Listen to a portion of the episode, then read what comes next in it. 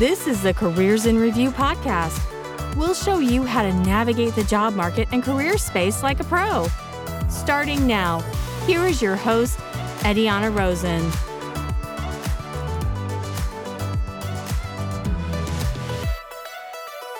Hello, everybody, and welcome back. Today we have a super special guest. Her name is Genesis.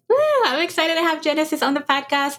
She is a first generation college student, graduated with a degree in finance from BYU, and now works for Google as a policy product specialist. How awesome is that? Her passion is inspiring low income first gen to accomplish their dreams and escape the cycle of poverty. She firmly believes that every choice we make is instrumental to our success. She advocates for higher education and believes that success is 50% hard work and 50% believing in you can do the hard work. Wow, Genesis, I love that. And that is exactly how I found your page through TikTok was through one of your amazing videos talking to first gen and how to get out of that poverty. So, so excited to have you here. Thank you so much for coming on. Yes, thank you so much for having me. Yeah, absolutely. Well, I know that I just kind of gave everybody a little bit of a bio, but why don't you go ahead and introduce yourself? Like, I'm just fascinated about how you came from a low income family, being first generation to the United States to work at Google. That is just amazing. Tell us a little bit about that trajectory. Absolutely. For a little bit of context, like you mentioned, I graduated from BYU in Utah with a degree in finance. And it's funny because I selected finance because it challenged me and it made me a little bit afraid. So I knew I didn't want to go into finance. And instead, I hopped into the world of problem solving for Google Ads, which is what I do now as a policy product specialist at Google in the Colorado office. Aside from my nine to five, I'm like extremely passionate, like you mentioned, about inspiring low income communities to escape the cycle of poverty and build generational wealth. So I do this through TikTok primarily. I'm also a real estate investor, an Airbnb superhost, and most importantly, a wife and a mother. Thanks again for having me. Oh my gosh, that's awesome. I would love to hear a little bit more about how you started with Airbnb and becoming an investor at such a young age. I'm sure that that has really contributed a lot with you kind of getting out of the cycle of poverty. But we'll get into a little bit about that a little bit later. But I would love to hear your story of how has growing up low income do you believe has really shaped who you are today as such an amazing creator? And talking about such important topics like escaping the cycle of being poor coming from underrepresented communities. Tell us a little bit about the story and the experience you've had growing up like that to today be a super host for airbnb and be a real estate investor. Tell us more about that yeah, thank you. I, I've really grown a lot this last decade, and coming from a low income household had a massive role in that, I would say. When my family had very little money, we had to be extremely resourceful with our food, with the support we sought out, and personally when it came to school. So I think growing up low income has really allowed me to understand the mindset of what a lot of people have growing up low income. Oftentimes we think we're never going to escape, we're never going to get out, that this is it. We aren't going to move forward and be wealthy one day. It's kind of a stagnant mindset. And so that has truly allowed me to kind of put myself in the shoes of who I used to be as someone that grew up in a low income community. But thankfully, I've never really been of that mindset. Instead, mine is the starting line is only the beginning. So every step we take once that race gun goes off, it's detrimental to our success. So with my content, I really try to keep it real. I'm genuinely Genesis on social media because I believe in vulnerability. Vulnerability is what touches people. And if I want and expect you to open up to me, I should be willing to open up to you too. Yeah, I love that. And that is right. Her name is genuinely Genesis, just in case. We will talk about all of that at the end or how to contact her. But I love that name. And once I saw your content, I can see why you chose that name because it just makes so much sense. I love that. And then, you know, you mentioned you grew up low income. And I do know that sometimes what we're going to talk about here comes from we have our privileges. We all do in this life. And I think it's important to acknowledge that before we continue the conversation. But I love how you mentioned how, you know, sometimes it's a mentality that we have, a mindset shift that we have to make, that it doesn't always have to be that way. Although we don't have the generational wealth that our parents are passing on to us, it doesn't necessarily always has to be about the money, right? But how you consider yourself to have that wealth of knowledge of having the courage to do something new so that you can get out of that cycle.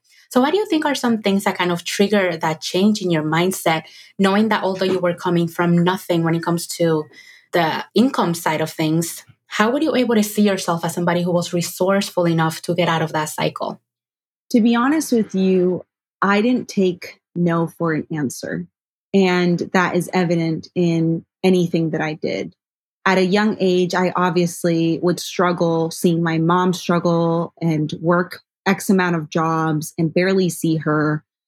Witnessing this at such a young age, I think in my mind, I told myself, this is temporary and I have the power to change this. And to be honest with you, I remember being 12 and thinking that way. And I know that most 12 year olds probably don't think that way. And for that reason, I believe that I was blessed with a gift. And that gift is to inspire these girls, these boys that are going through this life where they are born into a situation that they didn't pick.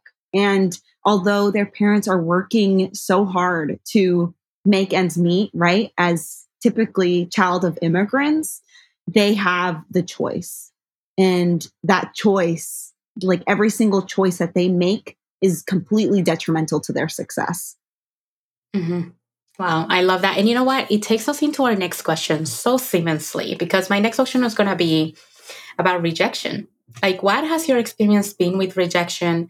And how do you think that that has helped you land a role at Google? Because we all know, especially when it comes to job search and coming from low income situations, all we know is rejection. Like, no, no, no, no. Like when you're growing up and you don't have a lot of money, you want something, your parents are going to say, sorry, no, we don't have money for that. When you're applying for a job and you didn't go to a target school, most likely if you apply for these big places like Google and all of the other FANG companies, most likely at least the first time you might hear no. But I would love to hear your experience about that piece on rejection and how do you think that helped you to land the role at Google? Ah, rejection. It's always a love hate relationship I remember feeling so defeated when classmates would talk about their one, two, three offers that they had just received while I had just been rejected from every company I had interviewed for, right? And this is my junior year of college. So it was heartbreaking. I had one last application to submit, and it was a terrible application to put all of your hope in, considering it was as prestigious and competitive as Google. But I put my heart and soul into that application there was a massive difference through my application and preparation for interviews for Amazon and Disney, who I got rejected from, compared to Google. It was so clear so, so clear that I wanted Google with the amount of hours that I put into that preparation and that application. I revised my resume and cover letter like a madwoman, like the detail oriented person that I am. I did at least three mock interviews and showcased my personality when it when it was showtime. So I think that sometimes you just have to want it bad enough, and your actions should showcase that. Mm, I love that. And you know what? I've heard that from a lot of people like, oh, I just applied and I never heard back. And I've applied to, this is my favorite one. I've applied to 200 plus jobs and I don't hear back. And I was like, well, that's the issue. you know, applying to 200 plus jobs, like how much dedication and time and attention can you truly put towards those 200 applications? As opposed to scaling it back and saying, you know what, these are my target places. This is the company that I really want to work for. This is the job that I really want to land.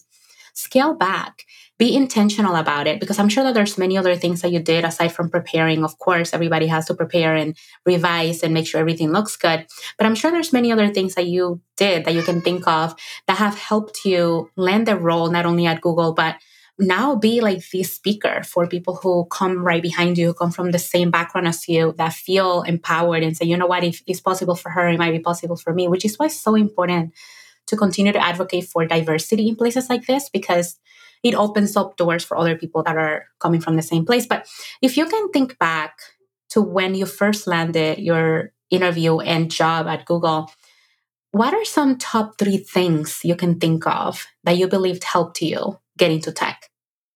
Yeah, I think that's a great question, and a question I think both of us get a ton on TikTok and all of our social media accounts. But I would say the first one is like you have to stand out. Your resume is your first impression, so it needs to be filled with impact. In other words, data points. What I tell everyone if a bullet point doesn't have data, throw it out. I don't want to see it. We want data, and that's exactly how, like, we manage our performance cycles at Google, and I'm sure many other corporations also manage their performance cycles. So, data, data, data.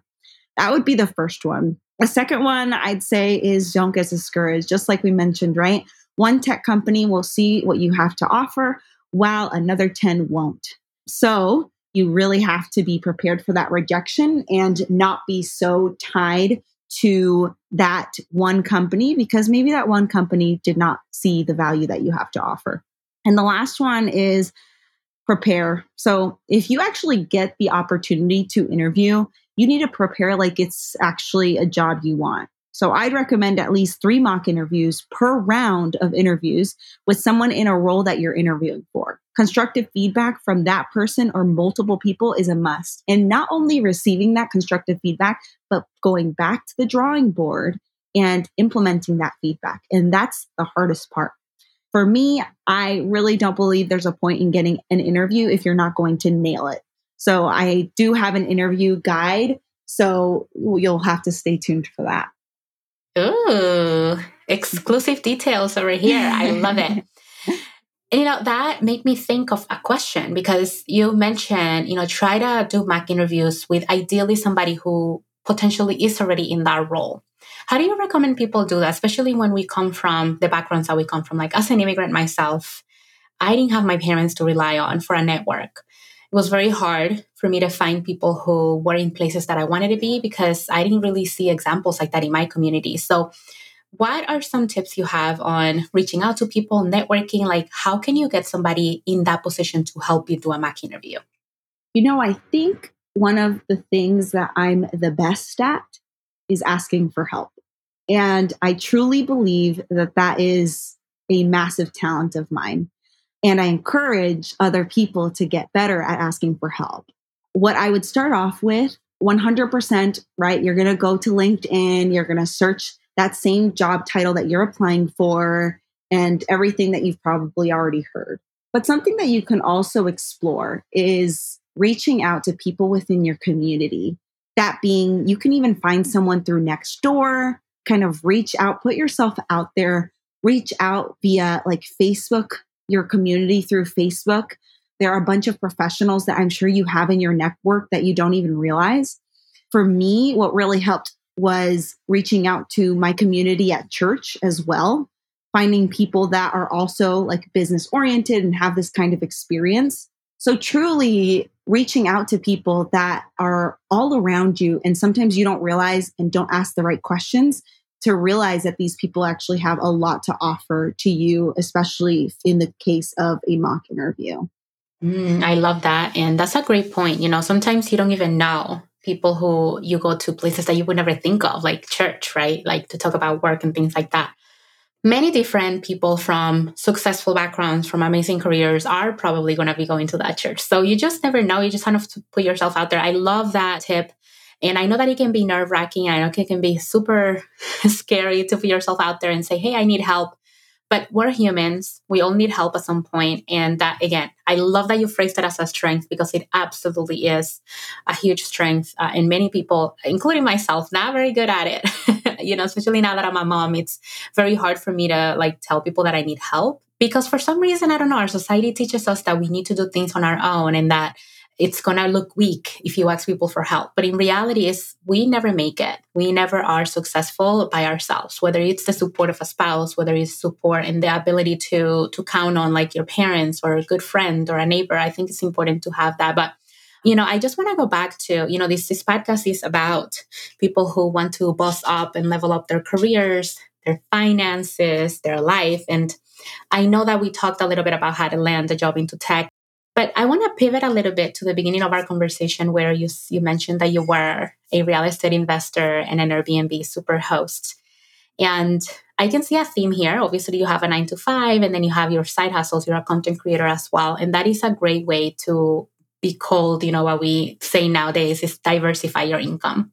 how can you, as a first gen or even as an immigrant like myself, where can we go to or what type of resources do we have at hand or how can we essentially diversify our income? Because it's just hard right? Like we don't have a network we don't have connections we don't have time because we're always working or whatever the case might be. But what are the first steps you think that we should be taking to follow your for your footsteps of having different income streams so that we don't depend on just one? Absolutely and i love that question and some points that you made.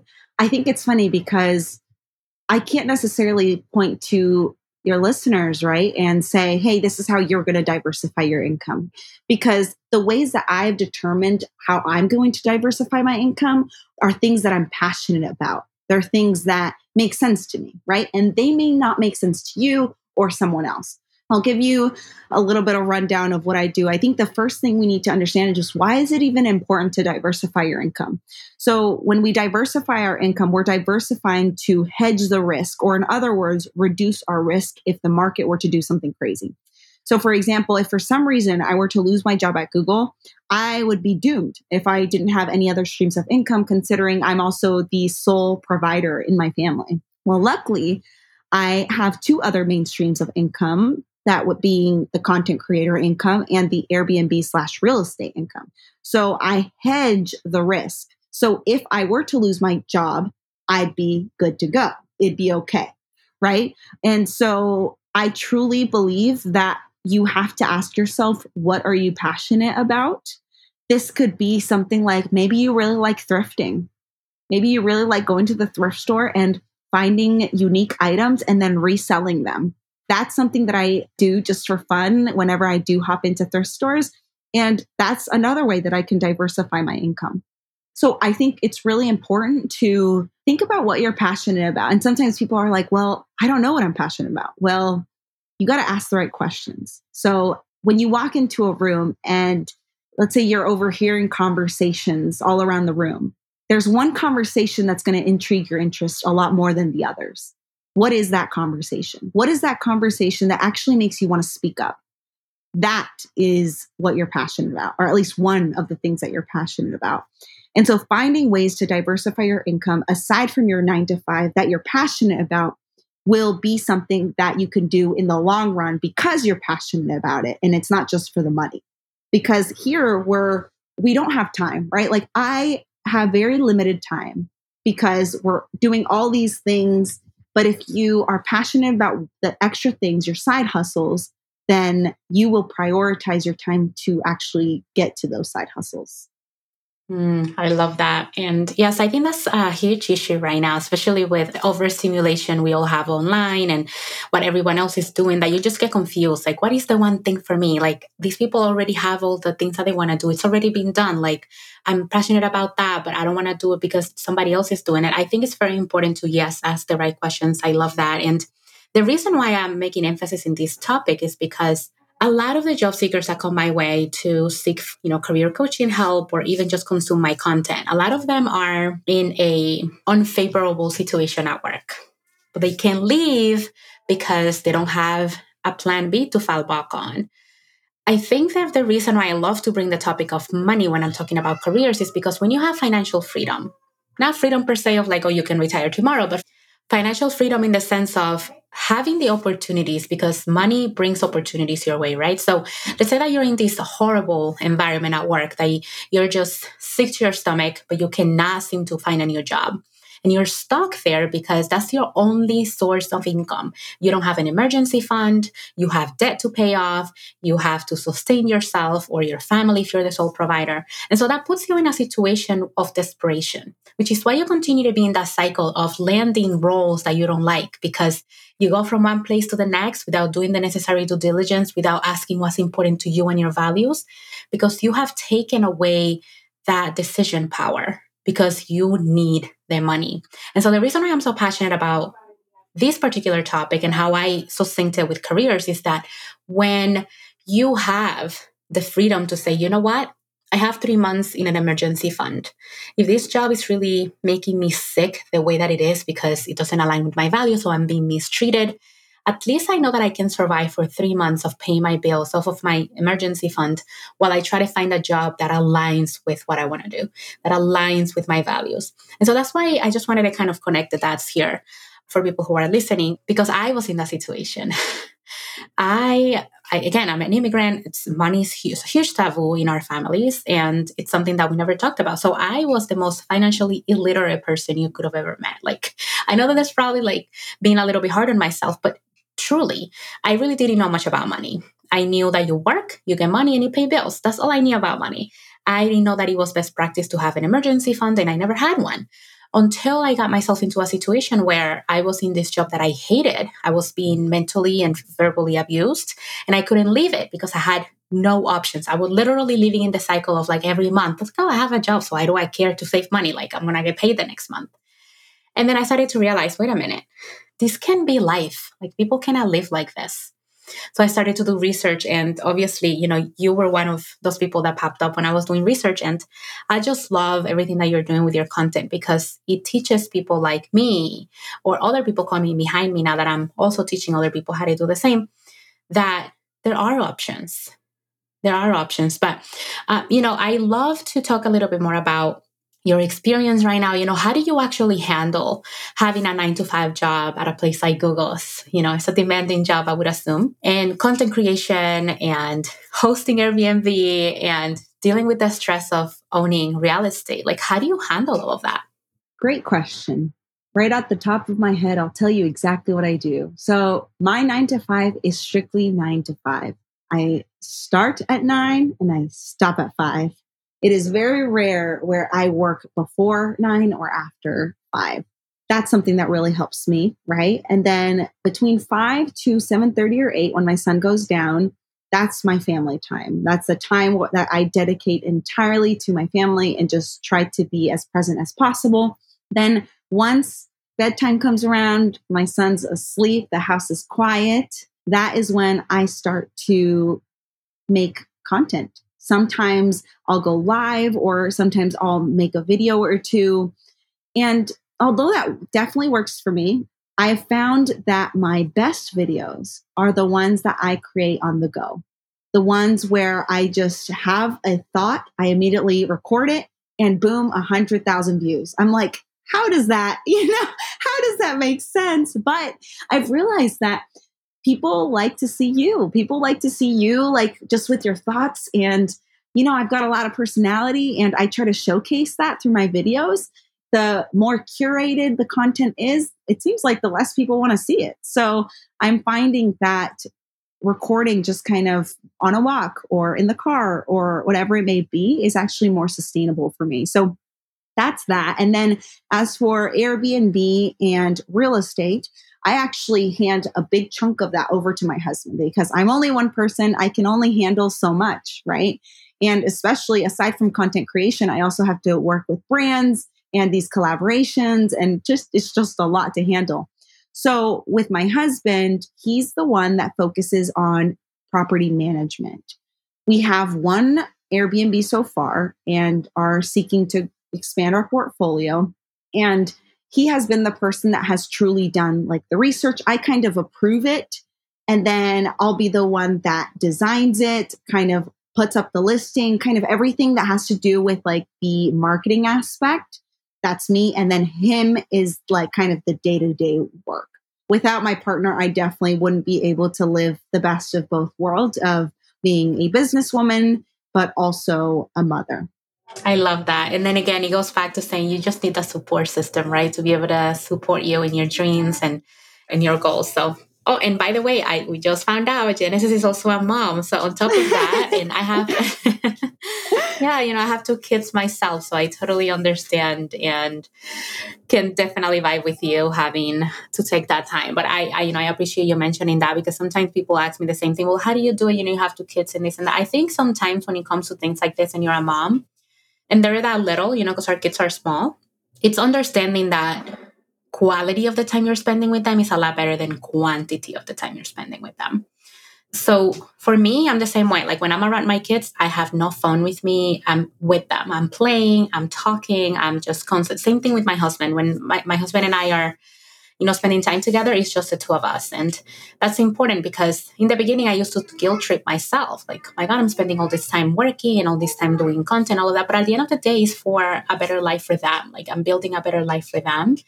And that's what I tell myself. Well, Genesis, thank you so much for all of those amazing nuggets. I do have one last question that I love to ask all of my guests, and that is if you could talk to baby Genesis, what would you tell her and why? Baby Genesis, man, um, I would tell her, I want you to be yourself because I have a lot of personality. And growing up, I was afraid to let it out. Right now, I found that the more personality, just like I mentioned, I show my friends, family, or TikTok following, the more I enjoy life and the more people enjoy being around me. I just truly believe that we're each so unique and it's so much easier for others to love you if we love ourselves. I love that. Well, you heard it from Genesis. Thank you so much for joining us today in the podcast. I appreciate it and learning more about your story and your vulnerability here with us. I'm so happy that you were to come on. And please tell us how we can find out more about you and how can we contact you. Absolutely. Please contact me on all social media sites as Genuinely Genesis. You'll learn how to spell genuinely throughout that process. And you can also find me at genuinelygenesis.com. Awesome. Well, thank you, Genesis. I appreciate it. Thank you. From effective networking to landing job offers, this is the podcast for action takers ready to be the best they can be without any fear. This is the Careers in Review podcast. Make sure to never miss an episode of Careers in Review. Subscribe to our podcast newsletter. You will receive exclusive information about upcoming shows, transcripts, and information about our guests. For all resources mentioned, show notes, transcriptions, and more details regarding topics discussed in today's show, please visit the Careers in Review website, www.careersinreview.com slash podcast. You can also follow Careers in Review on all socials for more exclusive video content. Thank you for listening.